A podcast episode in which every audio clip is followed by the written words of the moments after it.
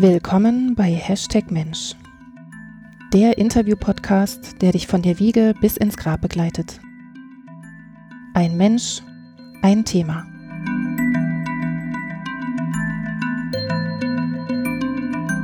Herzlich willkommen zur siebten Ausgabe von Hashtag Mensch.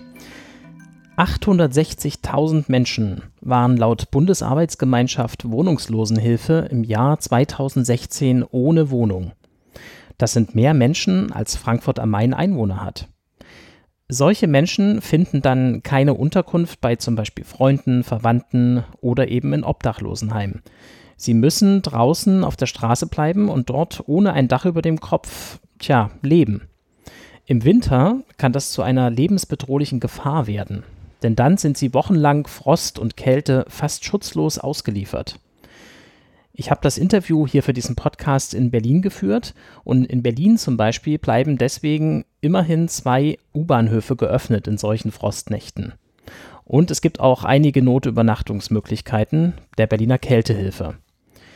Aber was ist mit den Menschen, die es gar nicht schaffen, aus eigener Kraft eine solche Unterkunft oder so einen U-Bahnhof aufzusuchen? Die leben tatsächlich unter der akuten Gefahr, einfach zu erfrieren. Mindestens zweihundertneunundachtzig von ihnen ging es zum Beispiel so. Die sind in Deutschland in den letzten drei Jahrzehnten gestorben, auf der Straße, weil sie erfroren sind. Das sind immerhin im Schnitt zehn pro Jahr. In Berlin versucht seit neunzehnhundertvierundneunzig ein Kältebus, solchen Menschen zu helfen. Er fährt durch die Stadt und versucht, sie in der Nacht ausfindig zu machen. Natürlich ist er dabei auf die Mithilfe der Berliner Bewohner, der Bürger angewiesen. Ich spreche in dieser Podcast-Ausgabe mit Jannik Büchle. Jannik war der Koordinator dieses Busses bei der Berliner Kältehilfe und ich wollte von ihm wissen, wie so die tägliche, um nicht zu sagen nächtliche Arbeit der Kältehilfe aussieht. Mit welchen Herausforderungen und vielleicht persönlichen Widerständen müssen die Helfer klarkommen?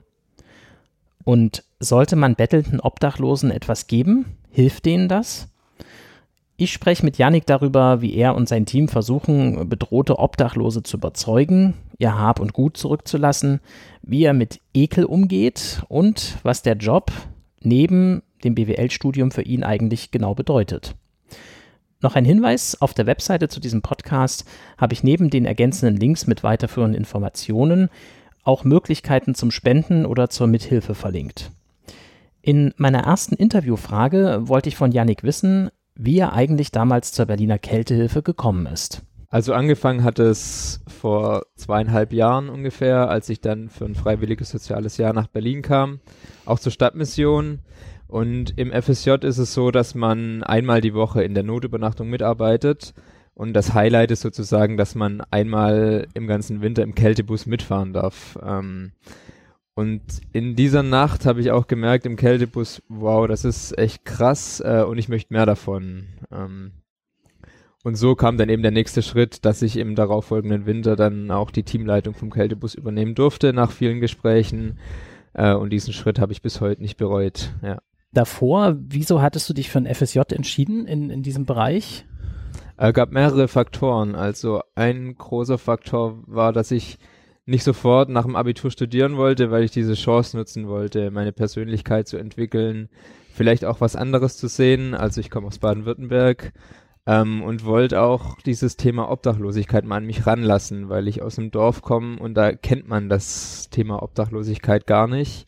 Äh, da ist es ein Highlight, wenn vorm Aldi mal ein Obdachloser sitzt und bettelt und in Berlin wird man konfrontiert damit. Und deswegen wollte ich auch das Thema an mich ranlassen und dort auch gezielt helfen. Ähm, und dann die Verbindung mit der Stadt Berlin und einem W G-Leben mit anderen F S J-Lern, so diese Verbindung hat den Ausschlag gegeben, dass ich dann nach Berlin kam. War das denn überhaupt Thema in deinem Leben davor? Was genau? Obdachlosigkeit? Ach so, wie gesagt, kaum, weil ähm, es einen einfach nicht tangiert, wenn man aus der Provinz kommt. Du machst dir nicht so viel Gedanken darüber. Und jetzt, wenn du in Berlin bist und an jeder Ecke vor jeder U-Bahn-Station einen obdachlosen Menschen siehst, äh, dann macht das was mit dir. Und dann überlegst du dir gezielter, hey, wie kann ich helfen? Das heißt aber auch, dass du, ähm, dass das, klar, es war kein Thema, weil es nicht sichtbar war, aber war es trotzdem irgendwie in irgendeiner Form thematisiert? Ja, man hat immer wieder Zahlen mitbekommen, so aus dem Radio, aus dem Fernsehen. aber die Zahlen sind einfach nicht spürbar, wenn du das nicht äh, aus unmittelbarer Nähe erfährst. Ja, das heißt, äh, es war immer irgendwie da im Hinterkopf, aber nie so spürbar und nie wirklich da. Aber jetzt in Berlin eben schon. Ja. Weißt du denn noch, äh, wann du deinen ersten Obdachlosen mal gesehen hast? Wie das für dich war? Ähm, ja, und zwar, das war auch in Berlin, und zwar als ich dann für das Kennenlernwochenende kam und direkt am Hauptbahnhof, als ich ausstieg, schon der Erste auf mich zukam und eben gebettelt hat. Und ich gemerkt habe, wow, wir sind noch in Deutschland, aber es ist hier wirklich verdammt anders. Und oft am Anfang ging es mir echt so, ich weiß, wusste nicht, wie damit umzugehen. Und ich glaube, es geht ganz vielen so, dass man überfordert ist, weil tagtäglich obdachlose Menschen auf einen zukommen und man nie genau weiß, gebe ich was oder gebe ich nichts. Das ist immer ja der Strick, dem, zwischen dem man steht. Da würde ich gerne nachher auch nochmal drauf kommen, ja, auf diesen Punkt. Ähm, was ich dich gerne noch fragen würde, ist, gab es sowas wie einen Schlüsselmoment oder eine Art Bestärkung? Ähm, Im F S J jetzt oder im Kältebus allgemein? Also ich glaube, ein Schlüsselmoment war auf jeden Fall die Nacht im F S J, wo ich im Kältebus mitfahren durfte, ähm, wo ich gemerkt habe, es gibt so viele Menschen, die auf der Straße sind, und die sind auf der Straße im Winter, weil sie es nicht mehr alleine schaffen, in eine Notübernachtung zu gehen. Und das hat mich wirklich schockiert, weil das Leben auf der Straße ist schon verdammt hart und es gibt Möglichkeiten im Winter, wo man übernachten kann. Aber wenn es auch Menschen gibt, die diese Möglichkeit gar nicht wahrnehmen können aufgrund von Faktoren, äh, das hat mich schon auch beschämt und bestürzt, äh, und hat mir auch aber gezeigt, wie, dring, wie dringlich es ist, dass es diesen Bus gibt, der durch Berlin fährt. Ja, und das war so ein Schlüsselmoment, wo ich dann gemerkt habe, okay, es soll nicht nur die eine Fahrt bleiben, sondern im nächsten Jahr mehr davon. Als du eingestiegen bist und angefangen hast mit deinem Engagement, erstmal im Rahmen des F S J, ähm, wie hat dein, dein Umfeld reagiert, deine Familie? Ähm, volle Unterstützung, also von Familie, von Freunden, die alle gesagt haben, wir finden es super, was du machst, und viele dann auch drangehängt haben, äh, wir könnten das aber nicht. äh, das kommt ganz oft, und ich glaube, so pauschal kann man das aber auch gar nicht sagen. Jeder muss das mal versucht haben und dann kann man das sagen, aber von vornherein hin zu sagen, äh, ich kann das nicht, ja, finde ich ein bisschen zu einfach. Das bringt mich zu dem Punkt, hattest du gar keine Vorbehalte oder irgendwelche Bedenken? Das F S J umfasst ja immerhin ein ganzes Jahr. Das ist ähm, richtig. Ja. Das ist eine lange Zeit im, im, im, im Leben, gerade jetzt im jungen Leben so. Äh, gab es keine Bedenken?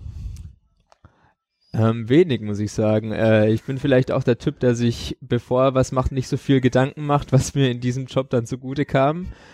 Ähm, natürlich hat man so ein paar Gedanken, die man sich macht. Äh, wie reagieren Obdachlose auf einen? Welche Themen sollte man vielleicht nicht ansprechen, wenn man sich mit einem Obdachlosen unterhält? Aber ich muss sagen, dadurch, wie gut wir gebrieft wurden, ähm, wie viele Seminare wir hatten, wir kamen so gut in die Arbeit rein und wurden nicht ins kalte Wasser geschmissen. Und das ist ein ganz entscheidender Punkt. Und deswegen kann ich auch sagen, dass äh, die Einarbeitung super war.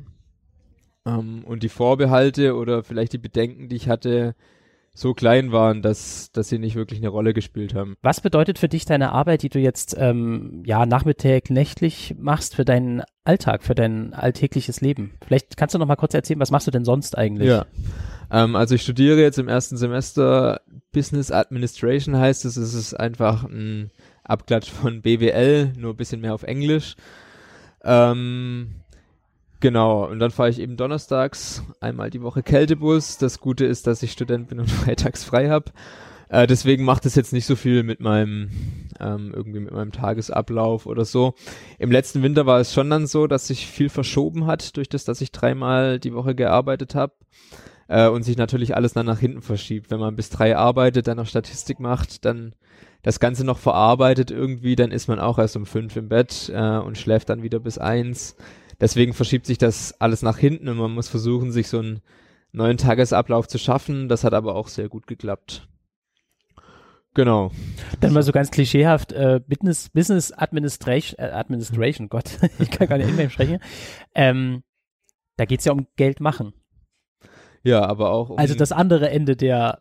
Das ist richtig, aber wenn man ähm, sich mit dem Geld machen beschäftigt, kann man sich genauso gut damit beschäftigt, wo landet das Geld. Und ich studiere das, weil das mich interessiert, weil ich auch auf dem Wirtschaftsgymnasium war, aber immer auch im Hinterkopf zu haben, ähm, wo kann man Gelder für soziale Projekte und Aspekte freimachen äh, und vielleicht auch das Gelernte, was ich im Kältebus gelernt habe, auch in die Wirtschaft mit einzubringen, finde ich total wichtig, weil es viel zu viele, viel zu wenige Leute gibt, äh, die vielleicht auch in der Wirtschaft einen sozialen Gedanken verfolgen, und deswegen ist das auch eine Grundmotivation.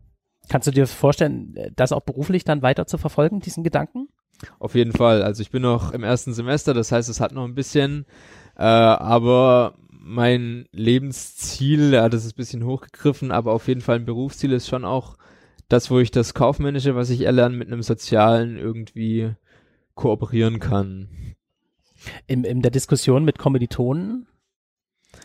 Diskussion gibt's eigentlich gar nicht, weil die alle das total genial finden. Das Coole auch ist, dass sie den Kältebus kennen äh, und mich dann total ausquetschen über die Arbeit und ich auf sehr viel ja, äh, Lob, Anerkennung, die ich eigentlich gar nicht mir anmaßen will, äh, treffe. Aber das ist das Schöne. Dadurch, dass der Kältebus wirklich so medial präsent ist, kennen die Menschen das und wissen, was mit anzufangen, und habe jetzt sogar schon Kommilitonen, die auch selbst helfen wollen. Äh, und das ist doch ideal. Dann könntest du mal bitte skizzieren, wie sieht die Kältehilfe aus in Berlin? Mhm, also ich kann jetzt nur die Stadtmission beschreiben, wie die Kältehilfe der Stadtmission aussieht. Äh, es gibt eben, inzwischen gibt es fünf verschiedene Notübernachtungen von der Stadtmission. Das sind ungefähr fünfzig Prozent oder sogar mehr ähm, der Schlafplätze im Winter, die Berlin anbietet. Und es ist so, dass dort fast ausschließlich ehrenamtliche Mitarbeiter tätig sind. Es ist dann meistens so, dass die Kältehilfesaison vom ersten November bis zum einunddreißigsten März geht, ähm, unter Vorbehalt. Es kann sein, wenn es im April immer noch kalt ist, wird sie verlängert. Und dann sieht ein Abend so aus, dass um einundzwanzig Uhr die Türen aufgehen. Ähm, Menschen werden drinnen eben auch abgetastet nach Drogen, Alkohol, Waffen und so weiter. Was dabei aber ganz wichtig ist, ähm, wir wollen das nicht abnehmen und kontrollieren, sondern wir nehmen das ab, weil es dazu dient, dass ähm, die Nacht ruhig bleibt äh, und nichts vorkommt, aber sie bekommen es am Morgen wieder. Das ist uns ganz wichtig, dass wir keine persönlichen Eingriffe machen. Da gibt es die Möglichkeit für obdachlose Menschen in den Notübernachtungen eben ähm, Speisen zu sich zu nehmen, sich medizinisch versorgen zu lassen und zu schlafen. Und am nächsten Morgen geht es dann eben wieder zurück ähm, auf die Straße. Aber es gibt die Möglichkeit, jeden Abend immer wieder zu kommen, und das ist auch das Angebot, was Notübernachtungen in Berlin machen. Ähm, beim Kältebus ist es dann so, wir starten auch einundzwanzig Uhr, fahren bis drei Uhr nachts auf der Suche nach obdachlosen Menschen, bringen diese, wenn sie wollen, in die Notübernachtungen, und wenn nicht, wenn sie das nicht wollen, dann versorgen wir sie mit Schlafsäcken, Isomatten und so weiter. Und so funktioniert eben ganz grob das System der Kältehilfe. Wie kann man sich so eine Unterkunft vorstellen? Das ist ganz unterschiedlich. Also es gibt in der Lehrter Straße jetzt, ähm, im Zentrum am Hauptbahnhof von der Stadtmission, gibt es die niedrigschwelligste Unterkunft. Das heißt, hier darf wirklich jeder kommen. Dementsprechend äh, ist auch die Ausstattung, egal ob Läuse, Krätze, alles wird behandelt. Ähm, es dürfen Hunde mitgebracht werden. Aber es gibt auch Notübernachtungen mit zwanzig Plätzen, wo auch ein bisschen drauf geachtet wird, welchen äußeren Zustand hat der Mensch. Ne? Und das ist für uns dann auch immer im Kältebus so ein bisschen die Aufgabe zu schauen, was für einen Menschen finden wir und welcher Platz ist heute Nacht ideal für ihn. Sind das jetzt Säle, wo Betten stehen? Sind das Zimmer, in denen Betten stehen? Sind das äh, Doppelstockbetten oder? Genau, also es gibt, wie gesagt, da gibt es auch eine große Breite. Es gibt ähm, Säle, wo Isomatten liegen. Es gibt aber auch Übernachtungen mit Feldbetten. Es gibt auch Übernachtungen mit Doppelstockbetten. Also wie gesagt, eine große Breite. Ich habe hier mal eine, eine, eine Zahl recherchiert, ähm, aus der geht ähm, hervor, dass in der, ähm, also aus der Mods ist das, aus der Straßenzeitung, mhm, die hier in Berlin auch vertrieben wird, durch Obdachlose vorrangig, ähm, aktuell sechshundertneunundachtzig Plätze zur Verfügung standen, ähm, beziehungsweise noch stehen. Das ist sehr stark diskutiert, weil eben die Zahl ja. der Plätze sehr ähm, damit da also von vielen abhängt. Vielleicht möchtest du dazu was sagen, wie das äh, die Plätze zustande kommen überhaupt? Ähm, genau, wie schon gesagt, über fünfzig Prozent kommen von der Stadtmission. Dann gibt es viele Gemeinden, die sich engagieren, die dann einmal in der Woche zum Beispiel öffnen und sozusagen ein Nachtcafé aufmachen, ähm, aber eben nicht die Kapazitäten haben, das äh, täglich zu tun. Und das heißt, das Ganze wird wirklich von ehrenamtlichen Schultern getragen. Und das ist wiederum auch ein, ein kleines Problem. Es ist super, dass es so viele Ehrenamtliche gibt, die das machen. Jedoch fehlt es dann auch an Fachpersonal. Wenn man die Menschen auf der Straße sieht mit ihren Verletzungen, mit ihren Sorgen, ähm, oft sind das wirklich medizinische Notfälle. Äh, und da bräuchte es wirklich Fachpersonal, das die, sich der Fälle annimmt und das behandelt. Und dort ist natürlich viel zu wenig von vorhanden. Ähm, und nochmal auf die Zahl zu kommen, uns geht es im Kältebus tatsächlich dann auch so, dass wir die Notübernachtungen oft durchtelefonieren, wo es noch Plätze hat. Äh, und oft dann eben die Antwort kommt von der Notübernachtung, wir sind leider heute Nacht schon voll, äh, ihr müsst die nächste Notübernachtung suchen. Und das ist erstens, kostet uns das unglaublich viel Zeit. Und zweitens können wir nie zu hundert Prozent sicher gehen, ob wir dem Menschen, der eine Notübernachtung will, einen Platz anbieten können. Und das ist natürlich ein Dilemma. Genau, dann der Kältebus. Ähm, ja. Wie, erstmal, was ist das überhaupt für ein, für ein Fahrzeug? Äh, wir haben einen Mercedes Vito.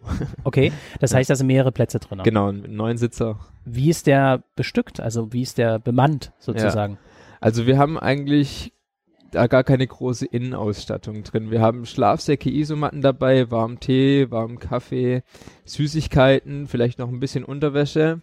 Aber unser vorrangiges Ziel ist es wirklich, den Menschen davon zu überzeugen, in eine Notübernachtung mitzukommen, wo wir ihn dann selbstverständlich hinfahren. Und deswegen brauchen wir da auch keine große Innenausstattung. Und die Schlafsäcke und Isomatten sind eben dafür da, falls es Menschen gibt, die nicht mitkommen wollen, dass wir sie so ausrüsten, dass sie über die Nacht kommen. Okay, das heißt, habt ihr sowas, so eine Art Dienstplan, wer wann den Bus fährt? Genau, richtig. Also ein Abend besteht immer aus zwei Mitarbeitern. Ähm, der eine telefoniert, das ist auch noch eine ganz wichtige Info. Wir haben eine öffentliche Nummer und können über diese ähm, Anrufe und Hinweise von Passantinnen und Passanten entgegennehmen. Äh, und der andere fährt den Bus. Und dann ist es eben so, dass man ständig Prioritäten abwägen muss, ne? Man bekommt viele Anrufe und muss dann immer schauen, wie dringlich ist es, wie akut ist die Situation, wo fahren wir heute Abend hin, wo nicht. Es war im letzten Winter so, da hatten wir eine Nacht mit hundertvier Anrufen und wir können in einer Nacht nicht hundertvier Plätze anfahren, das geht leider nicht. Und deswegen ist es wichtig, dass man zu zweit ist, um Entscheidungen zu treffen. Ähm, und man muss am Telefon eben gezielt nachfragen, wie akut ist es, äh, und da gibt es eben ein paar Leitfragen. Das heißt de facto, es gibt keine Zentrale. Es gibt keine Zentrale, das ist richtig. Das haben wir dann äh, sporadisch eingerichtet bei ganz kalten Nächten, dass wir einen weiteren Mitarbeiter haben bei uns in der Zentrale, der Anrufe entgegennimmt und dann unsere beiden Kältebusse koordiniert. Äh, aber in normalen Nächten ist es so, dass der Beifahrer telefoniert. Du sprachst jetzt gerade von zwei Bussen. Genau, das ist auch noch eine wichtige Info. Wir haben zwei Busse. Ähm, der erste Bus, Kältebus eins, fährt von einundzwanzig bis drei Uhr, von dem ich gerade erzählt habe. Und der Kältebus zwei fängt schon um neunzehn Uhr an, fährt dafür nur bis halb eins in der Nacht äh, und ist vorrangig dafür zuständig, um Essen, um Bettwäsche in die anderen Notübernachtungen zu bringen und dient dann, wenn diese Aufgaben erledigt sind, eben der Unterstützung des Kältebus eins. Nun weiß ich jetzt nicht genau aus dem Kopf, wie, wie viel Quadratmeter Berlin umfasst. Quadratkilometer Berlin umfasst. Ich weiß, dass es locker vierzig sind, um einmal durchzufahren. vierzig Kilometer von, We- Nord- von Ost nach West locker, oder locker, also ja. Je nachdem, wie, wie weit man Berlin jetzt definiert. Ein Bus. Ja. Ähm, wie stellt man da eine sinnvolle Route zusammen? Es gibt nicht die beste Route oder die Route, die wir am, Morgen pla- äh, am Abend planen, bevor wir losfahren. Es ist, wie gesagt, immer ein Abwägen von Prioritäten und die Route wird immer wieder neu berechnet. So, ähm, was dabei ganz wichtig ist, wir haben ja den zweiten Kältebus, Gott sei Dank, zur Verfügung auch, ähm, zur Unterstützung, und wir sprechen uns auch wirklich ab. Das heißt, meistens läuft es dann so, dass wir sagen, hey, wir machen heute den Westen, wollt ihr den Osten machen? Dass wir ungefähr wissen, wenn wir gerade im Westen sind und einen Anruf aus dem Osten bekommen, dass wir den koordinieren können an den anderen Kältebus. Ähm, aber wie du sagtest, Route planen, ganz schwer. Das äh, verschiebt sich immer in, in Form von Minuten, wo neue Anrufe kommen. Und dann gilt es immer wieder, eine neue Route zu planen und natürlich qualitativ am besten hoch, äh, bestmöglich zu arbeiten. Und das immer in äh, Kooperation mit dem Kältebus zwei und eben mit dem Teampartner, mit dem man unterwegs ist. Wo sind die Busse an sich stationiert? Wo ist die, wo ist der Ausgangspunkt? Wir fahren immer ähm, vom Zentrum am Hauptbahnhof bei der Stadtmission los, wo auch die größte Notübernachtung Berlins ist. Also zumindest das ist ja geografisch wirklich in der Mitte. Genau, das ist schon mal gut. Also wir starten aus der Mitte und dann geht's los. Genau. Ähm, was für Plätze gibt es so? Also Route, okay, hast du gerade gesagt, kann man so nicht planen, aber ich vermute mal, dass man ja so ähm, einfach sich trotzdem so eine Art Vorlieben entwickeln von Menschen, die was suchen und dass ja. ihr dann vielleicht sporadisch da auch hinfahrt oder fahrt ihr wirklich nur auf Meldung irgendwo hin? Äh, gute Frage auf jeden Fall. Äh, es ist so, dass wir immer auch versuchen, ähm, Plätze anzufahren, wo wir wissen, dort sind Menschen, äh, ich sage jetzt mal nicht stationiert, das hört sich blöd an, wo Menschen ihr Zuhause haben, das ist so. Um, und das ist ganz oft eben an U S Bahnhöfen, um, unter Brücken, in Parkanlagen uh, und wir versuchen, die perfekte Mischung zu finden, dort uh, Beziehungsarbeit auch zu leisten, auch wenn wir wissen, diese Leute wollen nicht mitkommen. Um, es ist uns trotzdem ein Riesenanliegen, dass wir für diese Menschen da sind, weil wir dann meistens die meisten Leute sind, die Vertrauenspersonen für diese Menschen sind. Und das ist ein ganz entscheidender Faktor, dass wir meistens die Menschen sind vom Kältebus, die dann das Highlight der Woche der Menschen darstellen, weil wir ihnen auf Augenhöhe begegnen und das macht was mit einem Menschen. Ja, ähm, jetzt stelle ich mir die Frage, Berlin, wir liegen ziemlich weit östlich, wir haben teilweise wirklich heftige, heftig kalte Nächte. Ähm, seitdem ich in Berlin lebe, war, glaube ich, meine Tiefstemperatur so minus neunzehn Grad ja. ungefähr. Ich weiß nicht mehr, wann das war, aber gab's. Wie kann man das draußen überhaupt überleben? Was man dazu wissen muss, das sind alles Profis in ihrem Bereich. Ähm, die meisten auf der Straße, fast alle, können ziemlich gut einschätzen, äh, wie ihr Befinden ist und wann es dann wirklich zu kalt wird. Äh, ja, vielleicht bin ich der falsche Ansprechpartner für diese Frage, weil ich kann es mir auch nicht vorstellen, bei Minusgraden draußen zu übernachten. Ähm, aber es gibt eben Möglichkeiten und Tricks der Obdachlosen, wie sie das schaffen.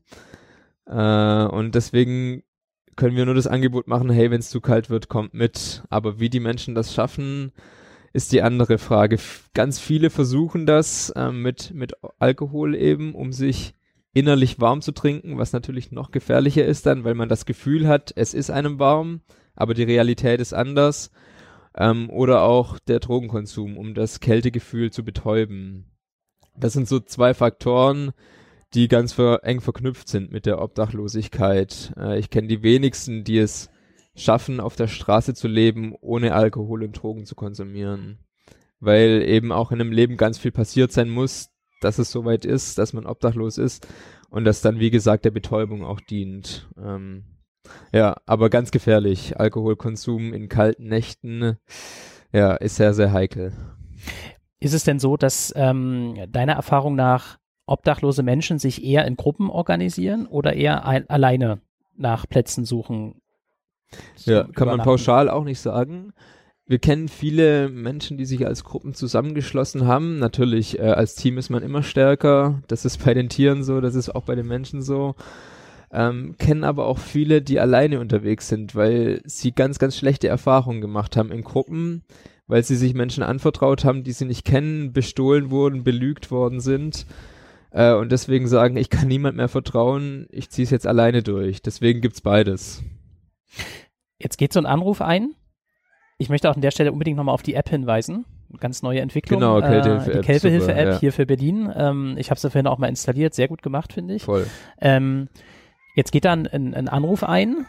Wie sehen so Fragen aus, die mhm. ihr stellt am Telefon? Ja, also was wir als erstes meistens immer fragen ist, haben Sie die Personen schon mal angesprochen? Äh, weil wir auch ein bisschen abschätzen wollen, ist es dringend, äh, dass wir da hinfahren? Ist es wirklich akut oder nicht? Weil wenn der Passant schon mal abgecheckt hat, will die Person überhaupt Hilfe? Das dient uns enorm. Ähm, Nächste weitere Frage ist dann, hat die Person einen Schlafsack oder eine Isomatte? Wie ist sie begleitet? Weil ich habe gerade den Alkoholkonsum angesprochen. Es kommt dann schon oft vor, dass jemand so viel getrunken hat und sich einfach an die nächste Straßenecke liegt, ohne Hab und Gut. Und das bei Minusgraden äh, kann schwierige Ausmaße nehmen. Deswegen ist das eine ganz wichtige Frage. Und auch wichtige Frage, wann haben Sie die Person denn gesehen dort? Es gibt auch Anrufer, die ganz liebevoll sind und dann aber sagen, ich habe den heute Morgen an der Bushalte gesehen, als ich zur Arbeit gefahren bin.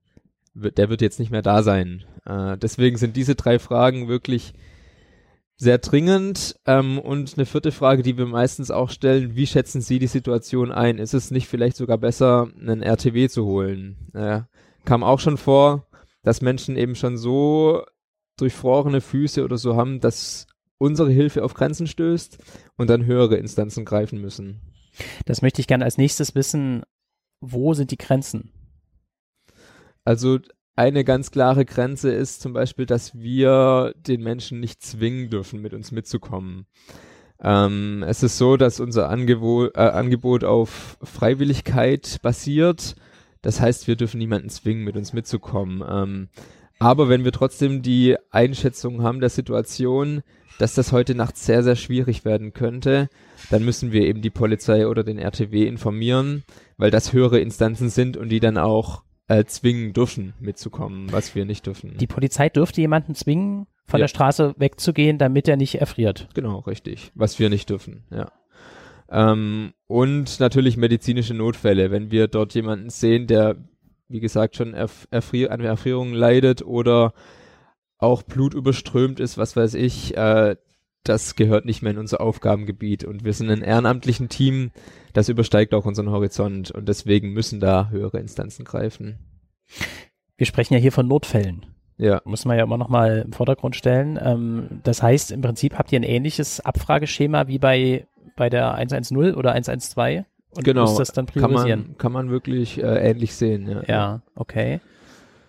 Ähm, wie lange würdet ihr jemanden suchen? Angenommen, ihr bekommt einen Hinweis und jetzt ist direkt an dem Ort, ist aber niemand zu sehen. Fahrt ihr dann einfach weiter oder guckt ihr trotzdem noch ein bisschen rum? Weil ich stelle mir das jetzt gerade vor, ja, äh, ja. nachts um zwei Uhr fünfunddreißig, minus siebzehn Grad, mit Taschenlampen in irgendwelchen Ecken, unter irgendwelchen Brücken. Wie weit geht ihr da? Ja, du hast die Temperatur angesprochen. Ähm, ich glaube, wenn es jetzt wirklich minus siebzehn werden, wir würden suchen, bis wir jemanden finden und vielleicht nochmal die Person anrufen, die uns angerufen hat, den Passant, äh, um vielleicht nochmal wichtige Infos zu erhalten, was passiert sein könnte. Wenn es jetzt zehn Grad sind und dort ein Obdachloser auf einer, auf einer Park, äh, Parkbank saß und er dann weggegangen ist, dann ist das nicht weiter tragisch. Aber wie gesagt, die Temperatur spielt eine große Rolle. Aber wir versuchen auch wirklich die Leute zu finden und äh, sagen nicht hier, äh, Hermannstraße siebzehn ist er nicht, wenn er in achtzehn liegt, ist es nicht unser Problem, so. Äh, wir versuchen schon auch das großflächig dann äh, zu suchen und abzudecken, aber wie gesagt, manchmal sind die Leute einfach weg und da können wir dann nicht mehr viel machen, ja. Wurden denn die Leute selber informiert, dass jemand informiert wurde, der sie abholen könnte? In den meisten Fällen zum Glück ja, also das ist auch wirklich ein großes Lob an, an die Passantinnen und Passanten, die anrufen. Meistens sprechen sie sogar schon mit den Leuten, äh, in manchen Fällen natürlich nicht, aber dann ist es trotzdem gut, dass sie anrufen, dass wir die Info haben ähm, und dann können wir auch nochmal Kontaktaufnahme aufnehmen, äh, das ist ja kein Problem, genau. Aber die meisten Leute, die haben wirklich schon den obdachlosen Menschen informiert äh, und rufen dann uns an und so sollte es auch sein, das ist ideal. Oft ist es so, dass Obdachlose eine ganze Menge Hab und Gut, hast du vorhin auch schon so gesagt, angereichert haben. In Einkaufswägen, in Beuteln, ähm, Sachen, die für sie wirklich lebenswichtig sind. Ja. Die müssen sie jetzt zurücklassen. Das ist richtig und das ist auch ein großer Grund, warum viele Menschen nicht mitkommen wollen, weil sie sich wirklich ihr Zuhause aufgebaut haben und wir in dem Moment, wo wir ankommen, in ihr Schlafzimmer eindringen. Das muss man sich mal so vorstellen. Ähm, und da können wir natürlich nicht viel machen. Wir versuchen, alles Mögliche mitzubekommen, wenn die Person in der Notübernachtung möchte. Aber wir können keine zwei Einkaufswegen verstauen. Das ist einfach nicht möglich, leider. Und dann ist es so, dass Hab und Gut zurückgelassen werden muss. Ja. Das ist ein entscheidender Aspekt äh, eines Wohnungslosen, äh, dass er ja nirgendwo was lagern kann oder zurücklassen kann. Genau, richtig. Oder überhaupt verschließen kann. Ja. Er muss alles bei sich haben und mitnehmen. Das stimmt, ja. Ähm, was ist, wenn jemand nicht ansprechbar ist? Werdet ihr dann ziemlich schnell zu Ersthelfern? Also nicht ansprechbar kann ja verschiedene Faktoren haben. Also wenn jemand schläft äh, und es hat Plusgrade und er ist gut eingedeckt, dann wollen wir ihn auch nicht wecken. Das ist immer eine Einschätzung der Situation äh, und wir müssen schauen. Also letzte Woche sind wir auf einen Mann getroffen, der lag da mit einem dünnen Schlafsack, es hatte nachts schon Minusgrade, den haben wir dann geweckt. Ähm, auch wenn wir das im Idealfall nicht machen wollen, weil niemand wird gern geweckt, wenn er schläft, aber wenn wir die Situation so einschätzen, dann machen wir das. Ähm, aber wenn die Person wirklich nicht ansprechbar ist, äh, dann ist auch sofort ein Notruf, wird getätigt, genau, und wir versuchen dann zu Ersthelfern zu werden in dem Moment, ja. Habt ihr dazu Equipment dabei? Ähm, ich denke, sowas wie einen Defi oder nee, das haben wir nicht sowas dabei. Nicht. Nee. Genau, also im Prinzip normale Ersthelfer. Genau, sozusagen. Aber wir haben eben eine Ersthelferausbildung quasi, also eine Schulung, dass wir das auch leisten können, kam jetzt aber zum Glück, muss ich sagen, im ganzen letzten Winter, in dem ich gefahren bin, noch nicht vor, dass wir da irgendwie wieder beleben mussten oder so. Ja. Wie ist es mit Ekel und mit, mit Abstoßen einfach ja. durch das Äußere, durch Gerüche, durch gut bei minus siebzehn Grad Gerüche und so, aber es ist schon eine Überwindung, oder? Auf jeden Fall, das ist es, ähm, und das ist auch eine Herausforderung zum Teil. Weil es gibt echt Menschen auf der Straße, die haben sich so aufgegeben, es ist ihnen egal, wie sie riechen und wann sie das letzte Mal geduscht haben und so. Äh, aber uns ist es ganz wichtig, das ist unser allergrößtes Anliegen, dass wir dem Menschen, egal wie es ihm geht, egal was er gemacht hat, auf Augenhöhe begegnen. Das kostet zum Teil Überwindung, aber das ist das A und O bei uns äh, in der Stadtmission auch, die wirklich die Faustregel, wir wollen auf Augenhöhe begegnen und es ist ganz egal, woher der Mensch kommt, was er macht und wie er riecht auch. Aber natürlich hat es auch was mit Überwindung zu tun. Wie geht ihr damit um, wenn ihr noch Reste von Drogenkonsum und so seht? Also ich sag mal ganz platt, da steckt noch eine Spritze oder irgendwas? Kam zu, also dass eine Spritze steckt oder so, kam zum Glück auch noch nie vor, dass ich das gesehen habe. Aber auch da wollen wir auf Augenhöhe begegnen. Wir wissen, ähm, wie hart es sein kann, auf der Straße zu sein und wollen da niemand verurteilen, der deswegen Drogen konsumiert, äh, können nur unser Angebot machen, was ist, entweder gerne in eine Schla- äh, Notübernachtung mitzukommen oder wir lassen einen Schlafsack da oder geben dir was Warmes zu trinken oder so. Das ist unser Angebot äh, und höher können wir nicht greifen, also wir wollen äh, nicht gleich hier verurteilen oder so, auf keinen Fall. Ja. Wie würdet ihr mit eventuellen Suizidargumenten umgehen? Also wenn jemand sagt, das ist jetzt hier mein Zuhause, wenn ich jetzt hierbei draufgehe, dann will ich das so? Hm. Äh, es gibt den sozialpsychiatrischen Krisendienst, den wir informieren könnten, die sich solcher Fälle annehmen. Äh, das kam schon vor, weil auch da unsere Hilfe auf Grenzen stößt. Äh, und dann müssen wir auch da wieder zu höheren Instanzen greifen. Genau. Man muss da immer ein bisschen aufpassen, auch äh, wo spricht der Alkohol- oder der Drogenkonsum aus einem Menschen. Aber durch Erfahrung äh, kann man da auch ziemlich gut einschätzen, wie die Situation zu bewerten ist. So über den Daumen gepeilt, ähm, sind die Menschen dankbar, eher ablehnend oder teilweise sogar ähm, aggressiv oder abwehrend euch gegenüber? Kommt alles vor, genau die drei Sachen, die du gesagt hast, äh, aber zum größten Teil wirklich dankbar. Und das ist auch, woraus man die Kraft so ein bisschen für den Job ziehen kann, äh, weil man wird mit so viel Leid konfrontiert und ganz viele Leute fragen mich auch so, wie machst du das? Du siehst nur Leid und du lässt es an dich ran, wie kannst du das machen? Und dann kann ich aber sagen, hey, man bekommt so viel Dankbarkeit der Menschen zurück und das ist wirklich auch schön. Ich hatte es vorher kurz erwähnt, dass wir meistens das Highlight sind der Menschen in der Woche und dementsprechend reagieren sie auch. Deswegen überwiegt die Dankbarkeit. Jetzt, jetzt nehmt ihr sie in den Bus mit, mhm. ähm, das heißt, sie fahren den Rest der Tour mit, bis ihr wieder zum Ausgangspunkt kommt. Aber wir versuchen schnellstmöglich, äh, die Menschen dann in die Notübernachtung zu bringen, weil es ihnen auch dient. Also wir wollen sie nicht einpacken und dann vier Stunden später in die Notübernachtung bringen. Wir wollen wirklich, dass sie Kraft tanken können in der Notübernachtung in der Nacht, äh, wo sie dann was essen können und schnellstmöglich schlafen im Idealfall. Und deswegen versuchen wir da immer die Fahrtwege wirklich kurz zu halten, ihn schnell in der Notübernachtung zu übergeben, damit auch er eine gute, gute ruhige Nacht hat. Auch da kurz eine Zahl, ähm, die ich gefunden habe. Und zwar gab es in der letzten Saison, aktuell läuft ja die Saison zwanzig siebzehn achtzehn und in der Saison davor, zwanzig sechzehn siebzehn, gab es tatsächlich hundertfünftausend zweiundzwanzig Übernachtungen in Berlin. Mhm. Das sind die ganz aktuellen Zahlen. Ähm, und ja, das sind aber natürlich jetzt überwiegend äh, die Fälle der Menschen, die dann selbstständig in, über, in, in Einrichtungen kommen. Richtig, ja. Wie viele Leute sammelt ihr denn so ein? Gibt es ja, da gibt's Zahlen? Ist ungefähr ähm, so ein Durchschnitt drei, drei bis sechs Leute, äh, die wir in der Nacht aufsammeln, weil es wirklich auch so ist, wie du gesagt hast, ähm, die meisten schaffen es von selbst und wir sind für die Leute da, die es selbst nicht mehr schaffen. Das sind zum Glück nicht so viele, aber trotzdem gibt es immer wieder welche. Aber vor allem für die Leute da, die nicht in der Notübernachtung wollen, dass sie auch über die Nacht kommen, ähm, in Form von Schlafsäcken, Isomatten, warmem Tee und so weiter. Also vorrangig für diese Leute sind wir da und der, die Prozentzahl derer, die wir versorgen, zu denen, die wir mitnehmen, ist auch immens größer. Aus den, aus den Quellen habe ich so ungefähr rausgelesen, dass ungefähr ein Zehntel auch Frauen sind. Kannst du das so bestätigen?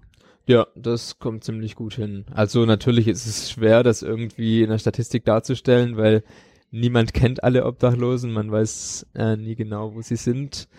Ähm, aber ein Zehntel, das könnte hinkommen, ja. Ich habe hier tatsächlich mal eine Zahl gefunden, ähm, die sagt, dass es eben zweitausendsechzehn ähm, achthundertsechzigtausend Menschen in Deutschland gab, die keine Wohnung hatten. Das ja. heißt nicht, dass sie obdachlos sind, ja, aber immerhin, die keine Wohnung haben. Und das sind immerhin mehr Einwohner, als Frankfurt am Main hat. Das ja, ist wirklich... Ja. Genau, also wenn man sich das vorstellt, mir geht's genauso, wenn man Schätzwerte aus Berlin hört, wie viele Menschen obdachlos sind, das fängt bei viertausend an, endet bei fünfzehntausend so, und ich komme aus einem Dorf, in dem achttausend Menschen leben. Äh, und wenn man sich das verdeutlicht im Kopf, dann ist das schon wirklich krass.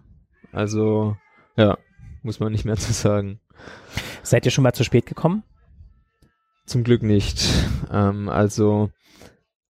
Zu spät, ja, ist auch ein sehr relativer Wert, klar, äh, aber es war jetzt noch nie so, dass wir einen Menschen ähm, tot aufgefunden haben, wo ich auch sehr dankbar drüber bin, weil ich nicht wüsste, was das in mir auslösen würde und natürlich auch in anderen Menschen auslösen würde. Ja. Wie wird euch Helfern geholfen? Also uns wird äh, in erster Linie damit geholfen, dass Menschen anrufen, ähm, und dass wir auch wirklich gute Anleiter haben. Wir wissen genau, was zu tun ist, äh, und haben auch immer die Chance, quasi, wenn uns psychisch etwas belastet, wenn wir mit einer Situation nicht klarkommen, uns an äh, Vorgesetzte zu wenden und darüber zu reden. Und das kann ich auch nur empfehlen in der Arbeit. Jeder, die, der diese Arbeit macht, sei es Kältebus, Notübernachtung, allgemein die Kältehilfe, dass man über Erlebnisse redet. Äh, das ist nicht alltäglich, was da passiert. Jede Nacht ist gefühlt anders und ich glaube, dass Schlimmste, was man machen kann, ist, das alles für sich zu behalten, im Guten und im Schlechten. Das Wichtigste ist wirklich, drüber zu reden auch. Habt ihr dafür Raum auch? Also ja, auf jeden Fall. Also es wird in verschiedenen Formen angeboten. Ähm, ja, es gibt zum Beispiel auch eine Andacht, also einen christlichen Impuls, den wir vor der Notübernachtungs-, also vor dem Beginn der Notübernachtung und im Kältebus um halb neun immer halten, wo nochmal alle zusammenkommen. Und wo immer eine Person, also donnerstags darf ich das immer machen, nochmal einen christlichen Input gibt. Und ich verknüpfe das ganz gern auch mit Erlebnissen, äh, die ich, die ich erlebt habe und wo ich auch ganz merke, wie das Menschen berührt, wenn man über Erlebnisse redet, weil man sich wiederfindet in den Erlebnissen. Und deswegen ist es so wichtig, darüber zu reden. In der aktuellen Kampagne der Kältehilfe ähm, wird von den Kälteengeln irgendwie auch gesprochen. Sehr anrührende Bilder. Über, überhaupt muss ich sagen, dass die Kampagne mich sehr angesprochen hat. Also gibt es verschiedene Motive. Ja. Ähm, ich erinnere mich an eins, da hat einfach ein, ein, ein Mensch in der Tiefkühltruhe gelegen mit dem, mit dem Slogan, ähm, würden Sie hier übernachten wollen? Ja. Äh, und das hat mir sofort einen Spendenimpuls ausgelöst, weil das muss man sich halt wirklich mal vergegenwärtigen. Ne? Also ähm, genau, also eben hoffnungslos, alleine, kalt und so weiter. Also es sind aber auch sicher Klischees, die einen dann irgendwie äh, fesseln, also zumindest mich fesseln. Wie gehst du jetzt damit um, dass du nur ein winziges Teil des Schicksals eines solchen Menschen sein kannst und der Mensch ja am nächsten Tag wieder auf der Straße stehen wird? Ja, das ist genau das, was einen wirklich auch kaputt machen kann in der Arbeit. Ähm, und ein lang erfahrener Mitarbeiter hat vor meinem Amtsbeginn, sage ich mal, äh, zu mir gesagt, äh, Jannik, du kannst nicht allen helfen. Und das habe ich am Anfang nicht so kapiert, was er damit gemeint hat, aber jetzt kapiere ich es ganz wohl. Äh, wir können kein Menschenleben innerhalb von fünf Minuten Gespräch und Schlafsack um hundertachtzig Grad drehen, das geht nicht, dazu ist zu viel passiert in dem Leben. Aber wir können ein ganz kleiner Teil sein, dass es besser wird. Und ich glaube, wenn man sich das bewusst macht und alle Kraft da reinsetzt, äh, dann kann das sehr gut werden. Und wenn man sich immer wieder dem bewusst wird, wir sind quasi so eine Speerspitze äh, von einem großen Ganzen. Ähm, aber es muss die Speerspitze geben, das was gelingen kann. Äh, und dem muss man sich immer wieder bewusst machen. Es ist ein ganz kleiner Teil, den wir helfen können, aber es ist wichtig, dass irgendjemand den Anfang macht.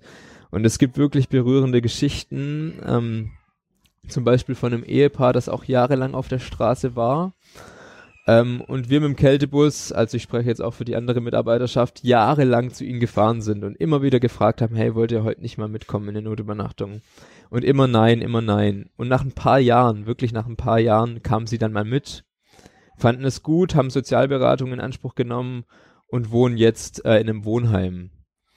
Und dadurch, dass der Kältebus immer wieder kam, die Speerspitze, ähm, ist eben das große Ganze gut geworden, dass sie jetzt in einem Wohnheim wo- äh, wohnen. Und an solchen Geschichten kann man sich auch wirklich hochziehen dann. Würdest du sagen, dass es für diese Arbeit einen Glauben braucht? Ähm, braucht es nicht, aber er hilft enorm. Äh, also mir persönlich und auch vielen Kollegen, Äh, weil gerade auch die Bibel äh, so viele wirkliche Zitate bringt, äh, wo wir uns auf Gott verlassen können. Äh, zum Beispiel fällt mir gerade ein, was mich wirklich bestärkt in der Arbeit, dass Gott sagt, all eure Sorge werft auf mich, ich sorge für euch. Und wenn wir auf Menschen treffen, die wirklich Schicksalsschläge erlebt haben und ich mit meinem Latein am Ende bin, habe ich diese Zusage aus der Bibel und das hilft mir enorm. Aber es braucht nicht nur den Glauben. Ähm, Das muss ganz klar gesagt sein, es dürfen nicht nur Christen so eine Arbeit tun. Und das zeichnet ja auch die Stadtmission aus. Wir arbeiten diakonisch und missionarisch. Und wenn beide Komponente gegeben sind, ist das natürlich ideal, aber wenn nur der diakonische Teil gegeben ist, ist das auch schon gut.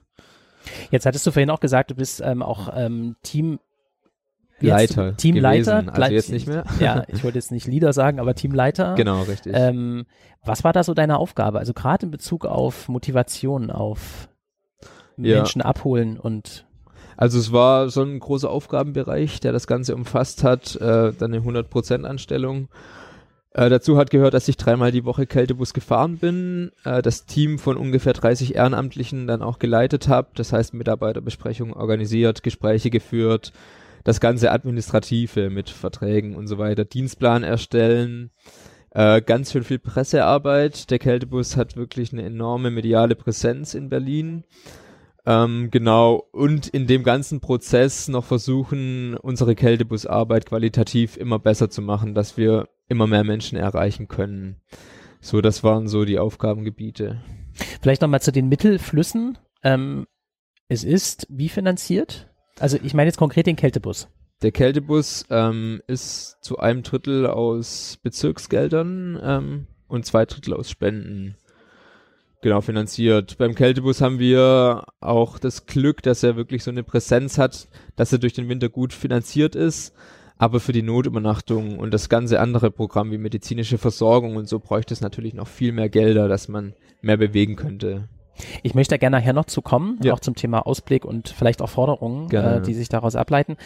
Vorher würde ich dich gerne noch fragen, ähm, wie sollte deiner Meinung nach jemand mit einem Obdachlosen umgehen? Sollen wir ihm was geben?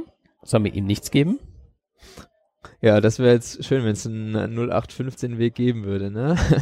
ähm, es ist, es ist ganz schwierig, aber was ich gemerkt habe, was gut tut, was mir gut tut, was ihm gut tut, wenn man einfach fragt, was kann ich dir Gutes tun? Ich glaube, da kann man keinen Fehler machen. Äh, das ist vielleicht eine kleine Überwindung, auf jeden Fall, aber man muss sich immer bewusst machen, ist das ein Mensch, dem du gegenüberstehst und du kannst nichts verlieren. Ähm, deswegen die Frage, kann ich dir was Gutes tun und wie kann ich dir was Gutes tun, äh, kann schon sehr gut sein und ein Auslöser für sehr viel Glück. Der, der, der Hintergrund ist ja auch ein bisschen der, dass man sich ja sozusagen auf dem Standpunkt ähm, bewegen kann, wenn ich ihm jetzt helfe, hilft er sich ja nicht selbst und kommt nie aus der Situation raus. Ja, ja, da gibt es auch heiße Debatten und Diskussionen darüber. Äh, gerade auch dieses Beispiel, wenn ich ihm jetzt Geld gebe, dann kauft er sich eh nur Bier oder Drogen. Äh, dazu muss man aber wissen, dass fast jeder obdachlose Mensch alkohol- oder drogenabhängig ist äh, und für ihn das Beste in der Situation ist, wenn er diese Sucht stillt. Und wenn man dazu einen Teil leisten kann, dass es ihm in dem Moment glücklicher oder besser geht, äh, dann finde ich, kann man auch mal Geld für Bier geben. Das ist tatsächlich so. äh, können viele nicht verstehen, aber wenn man ein bisschen den Hintergrund hat, warum er sich Bier kauft, äh, nicht weil es ihm schmeckt oder weil es ein gutes Konsummittel ist, sondern einfach, weil er seine Sucht stillen muss, ähm, dann finde ich, äh, dann bekommt das eine ganz neue Bedeutung.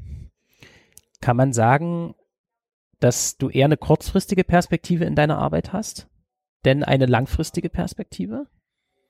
Ähm, ja, in dem, was wir tun, ist es schon auf jeden Fall kurzfristig. Aber wenn ich jetzt mich an die Geschichte erinnere, die ich gerade erzählt habe, äh, dann kann aus dem Kurzfristigen auch was Langfristiges werden. Und das ist natürlich auch das Ziel, dass wir durch Beziehungsarbeit es schaffen, dass äh, Personen Vertrauen aufbauen, dann vielleicht auch unsere Hilfsangebote der Stadtmission annehmen mit medizinischer Versorgung, Beratungsangebote und dass da was Großes Ganzes entstehen kann.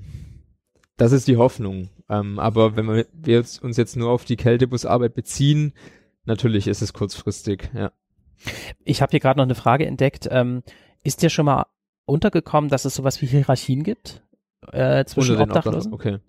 Ähm, Gerade in Gruppen gibt es schon, klar, ähm, es gibt irgendwo einen Anführer oder so äh, und es gibt welche, die sich unterordnen müssen, aber ich muss sagen, ganz oft äh, treffen wir auf Menschengruppierungen, auf Gruppen, die sich niedergelassen haben, äh, die sehr liebevoll und wertschätzend miteinander umgehen und das ist alles andere als selbstverständlich, weil es der nackte Überlebenskampf ist.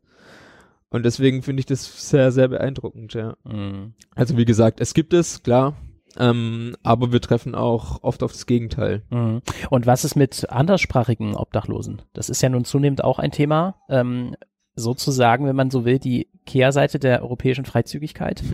ähm, dass wir gerade in Berlin überwiegend Obdachlose haben, die eigentlich aus den östlichen Balkangebieten stammen, zum Beispiel. Ja.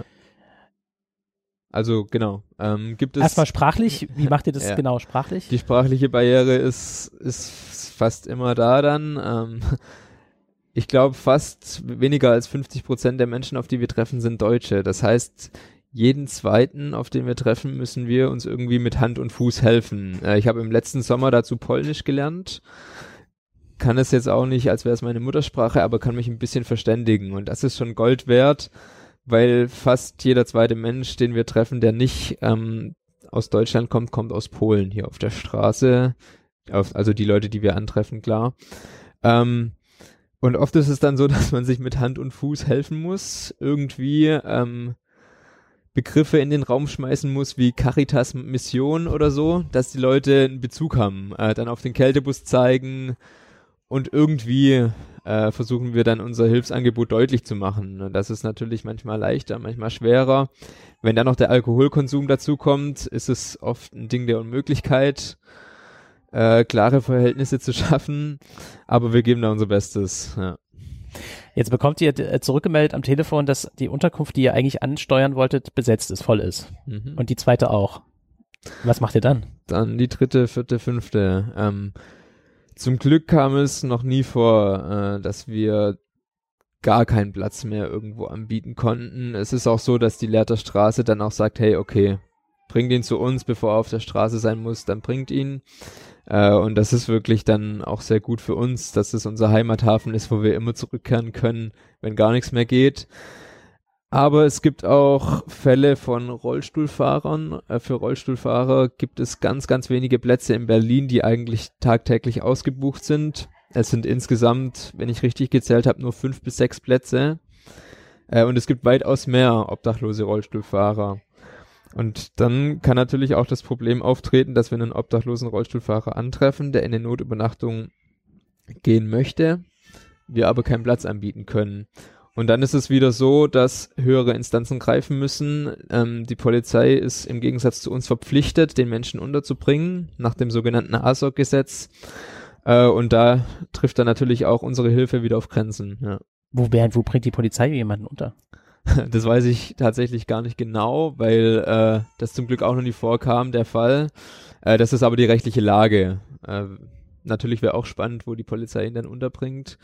Äh, aber wir können da leider nicht mehr weiterhelfen. Dann. Das heißt aber letztlich, die Polizei ist auch so ein bisschen so wie ein Kältebus. Wenn die Streife fahren und sehen jemanden, der hilflos ist. Ja, also oft rufen die dann uns an. Also okay. Genau.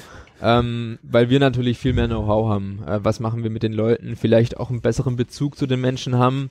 Das heißt, wir sind auch mit der Polizei viel im Gespräch und das ist auch ein Geben und Nehmen und das ist auch gut so, weil wir brauchen ihre Hilfe und sie brauchen unsere Hilfe. Wenn wir das nicht machen mü- würden, müsste jede streifenden Obdachlosen, der in der Notübernachtung will, dorthin fahren.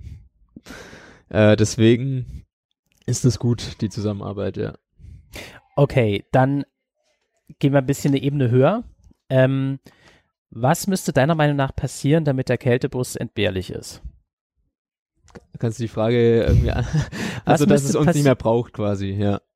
Ähm, boah, ist schwierig. Wenn ich ehrlich bin, befasse ich mich gar nicht so mit, sondern versuche die ganze Kraft, äh, die ich in die Arbeit stecke, wirklich in die Arbeit zu stecken und nicht in, in Kritik, was besser sein müsste. Es liegt auf der Hand, dass es äh, viel mehr Angebote geben müsste für Obdachlose, die pflegebedürftig sind. Viel mehr eins zu eins Betreuung. Also es gibt von der Bahnhofsmission, die auch zur Stadtmission gehört, gibt es das äh, Angebot der mobilen Einzelfallhilfe. Das heißt, das sind ausgebildete Sozialarbeiter, die in Berlin unterwegs sind und sich Menschen annehmen und dort eins zu eins Betreuung leisten. Das heißt, zusammen zum Jobcenter, zum Sozialamt gehen äh, und das alles Step by Step machen. Ähm, und das braucht ein obdachloser Mensch, weil viele sind schon seit zig Jahren auf der Straße und schaffen diesen, diesen Lauf nicht mehr. Und da müsste viel mehr Geld rein investiert werden, dass diese eins zu eins Betreuung weiter ausgeweitet werden kann. Genau, natürlich bräuchte es auch eine Regelung ähm, von der quasi zuwandernden Obdachlosigkeit, weil wir immer mehr Menschen finden und das wird auch in den nächsten Jahren weitergehen, die aus dem Ausland kommen, weil sie sagen, hey, das Kältehilfesystem in Berlin ist gut, ich kann von November bis März jeden Nacht irgendwo schlafen und was essen. Das gibt es in anderen europäischen Städten, gerade in Osteuropa, nicht. Deswegen komme ich nach Berlin. Äh, und da stehen wir natürlich dann auch irgendwie zwischendrin, weil wir unser Angebot nicht kleiner machen wollen. Äh, aber wenn wir es immer größer machen, dann ist das natürlich exponentiell und nimmt zu. Äh, und deswegen müsste da auch irgendwie in Europa ein Ruck durch die Regierung gehen. Da gibt es ja ein krasses Statement von unserer Bezirksbürgermeisterin hier in Neukölln, die gesagt hat, ähm, wir bezahlen nicht eure Wohnungen. Äh, bezogen jetzt eben auf osteuropäische Zuwanderer, die ja, letztlich ja. hier dann obdachlos sind, bezieht sich auch auf eine Räumung, die stattgefunden hat im Tiergarten. Ähm, ich weiß nicht, wie lange es jetzt her ist, aber es war so am Ende des Sommers, würde ich sagen. Ja, genau. Da hatte September, sich so was, ja, genau. Ne, da hatte sich also ähm, so eine Art Zelt Stadt da entwickelt und die wurde dann geräumt und ja. das war dann eins der Argumente, ähm, dass das eben nicht geht, dass, äh, keine, dass, dass keine Zuwanderung stattfinden kann mit der Erwartung, dass, dass hier sie sozusagen versorgt werden. Das Problem dabei ist natürlich, ich kenne nicht die Hintergründe und äh, jede Handlung hat seine Hintergründe. Ähm, es ist natürlich so, wenn in einem Bezirk geräumt wird, äh, die Obdachlosigkeit verschwindet nicht. Ähm, das ist ein ganz praktisches Beispiel, dass wir dann, auf das wir getroffen sind, eine Frau eben aus dem Tiergarten, die wir oft besucht haben, auch die hat sich jetzt irgendwo in Friedrichshain niedergelassen. Es ist ein, eine Verschiebung des Problems, äh, aber keine Lösung. Natürlich, wie gesagt, ich weiß nicht die Gründe, warum es dazu geführt hat, ähm, aber ja. Ja, genau, klar. Ähm, die Gründe. Warum gibt es eigentlich Obdachlosigkeit, äh, sodass diese Probleme überhaupt auch entstehen? Laut der, der äh, Bundesarbeitsgruppe äh, für Wohnungslosenhilfe oder der Wohnungslosenhilfe ähm, habe ich mal drei Gründe rausgesucht. Mhm. Ähm, das ist zum einen, dass es einen massiven Rückgang an sozialem Wohnungsbau gibt. Ähm, die beziffern das gegenüber neunzehnhundertneunzig um sechzig Prozent Rückgang ja. an bezahlbarem Wohnraum. Ähm, und natürlich äh, die Hartz-vier-Gesetzgebung. Dass die gleichzeitig eben auf den, naja, nicht vorhandenen Wohnungsmarkt trifft und das steigert im Prinzip eben massiv den Trend, Wohnungslose zu produzieren in ja, gewisser ja, Weise. Ja.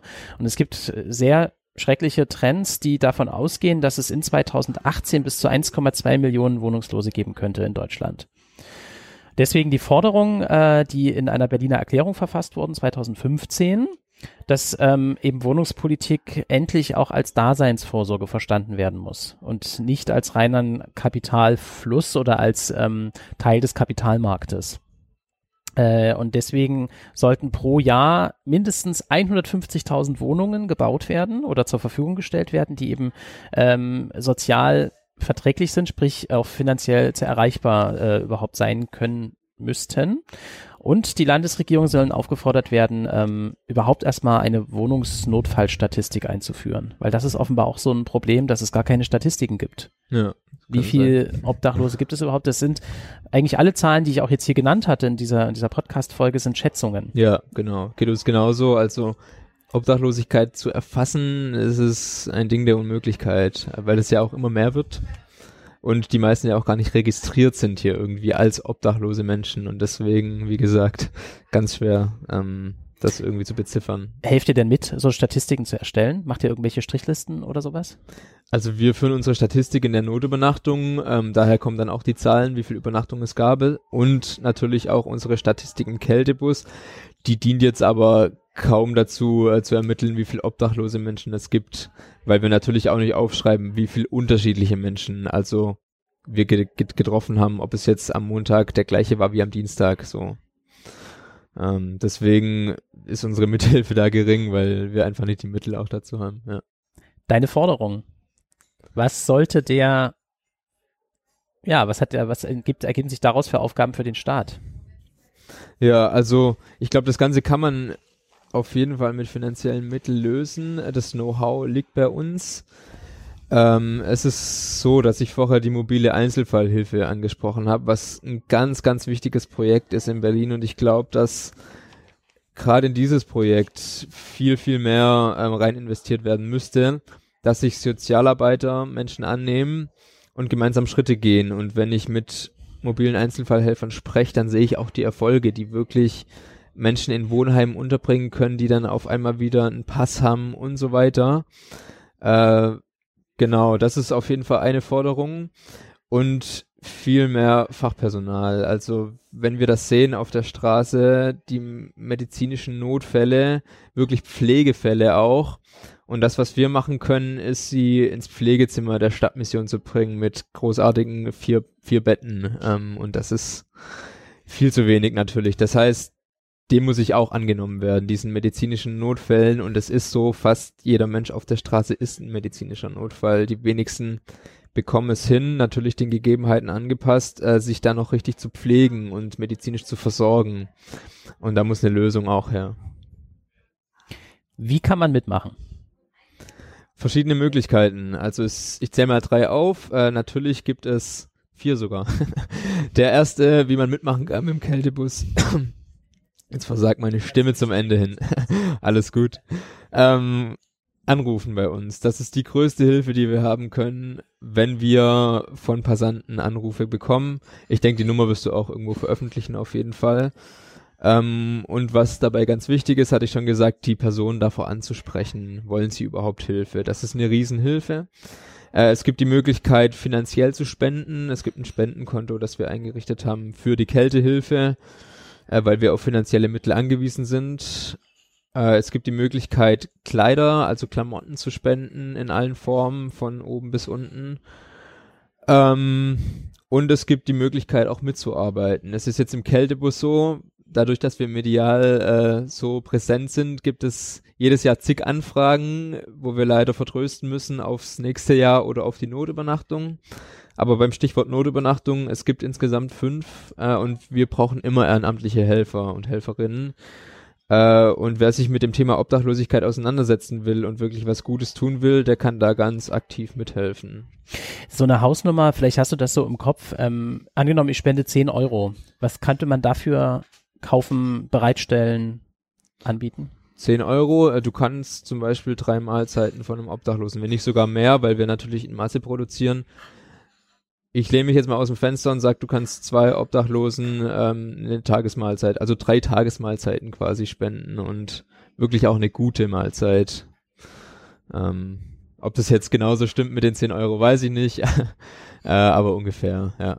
Es ist so, dass für einen Obdachlosen mit Schlafplatz, ähm, mit medizinischer Versorgung, mit Essen und so brauchen wir ungefähr um die zwanzig Euro. Ja, so ist das. Dann würde ich zu meiner letzten Frage kommen. Wenn du noch was ergänzen möchtest, habe ich irgendwas? Fällt mir jetzt gerade nichts ein. Ja. Okay, dann würde ich dich nämlich als letztes fragen wollen, was dich in deiner Arbeit glücklich macht. Ähm, glücklich macht mich vor allem diese direkte Dankbarkeit zu sehen, wo, worüber wir es vorher schon hatten. Ähm, zu sehen, mit wie wenig ich einen Menschen glücklich machen kann und wie ich einfach gezielt helfen kann, äh, in kleinen Dingen. Und das macht mich wirklich glücklich. Ähm, zwischen dem ganzen Leid, das wir sehen, ist das wirklich das Highlight, die Dankbarkeit der Menschen zurückzubekommen. Ja, und auch in einem Team zu arbeiten, wo wir alle aufs gleiche Ziel hinarbeiten. Es gibt keiner, der links und rechts irgendwo dran vorbei arbeitet, sondern alle arbeiten auf das gleiche Ziel hin. Alle im Ehrenamt, das heißt, da steckt auch eine Motivation dahinter. Äh, und das ist einfach schön zu sehen, gerade abends auch bei der Andacht, wenn wir dort mit dreißig Leuten oder so sitzen und alle sind da wegen dem Gleichen ähm, und alle ehrenamtlich. Und das ist total schön. Jannik, ich danke dir ganz, ganz herzlich. Sehr gerne. Für dieses Interview.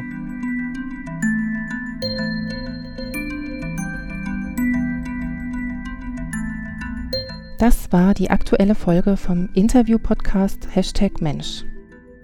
Wenn dir diese Folge gefallen hat, dann gib doch eine kurze Rückmeldung. Du findest Hashtag Mensch auf Facebook, Twitter, Spotify und iTunes. Vielen Dank und bis bald. Wir hören uns.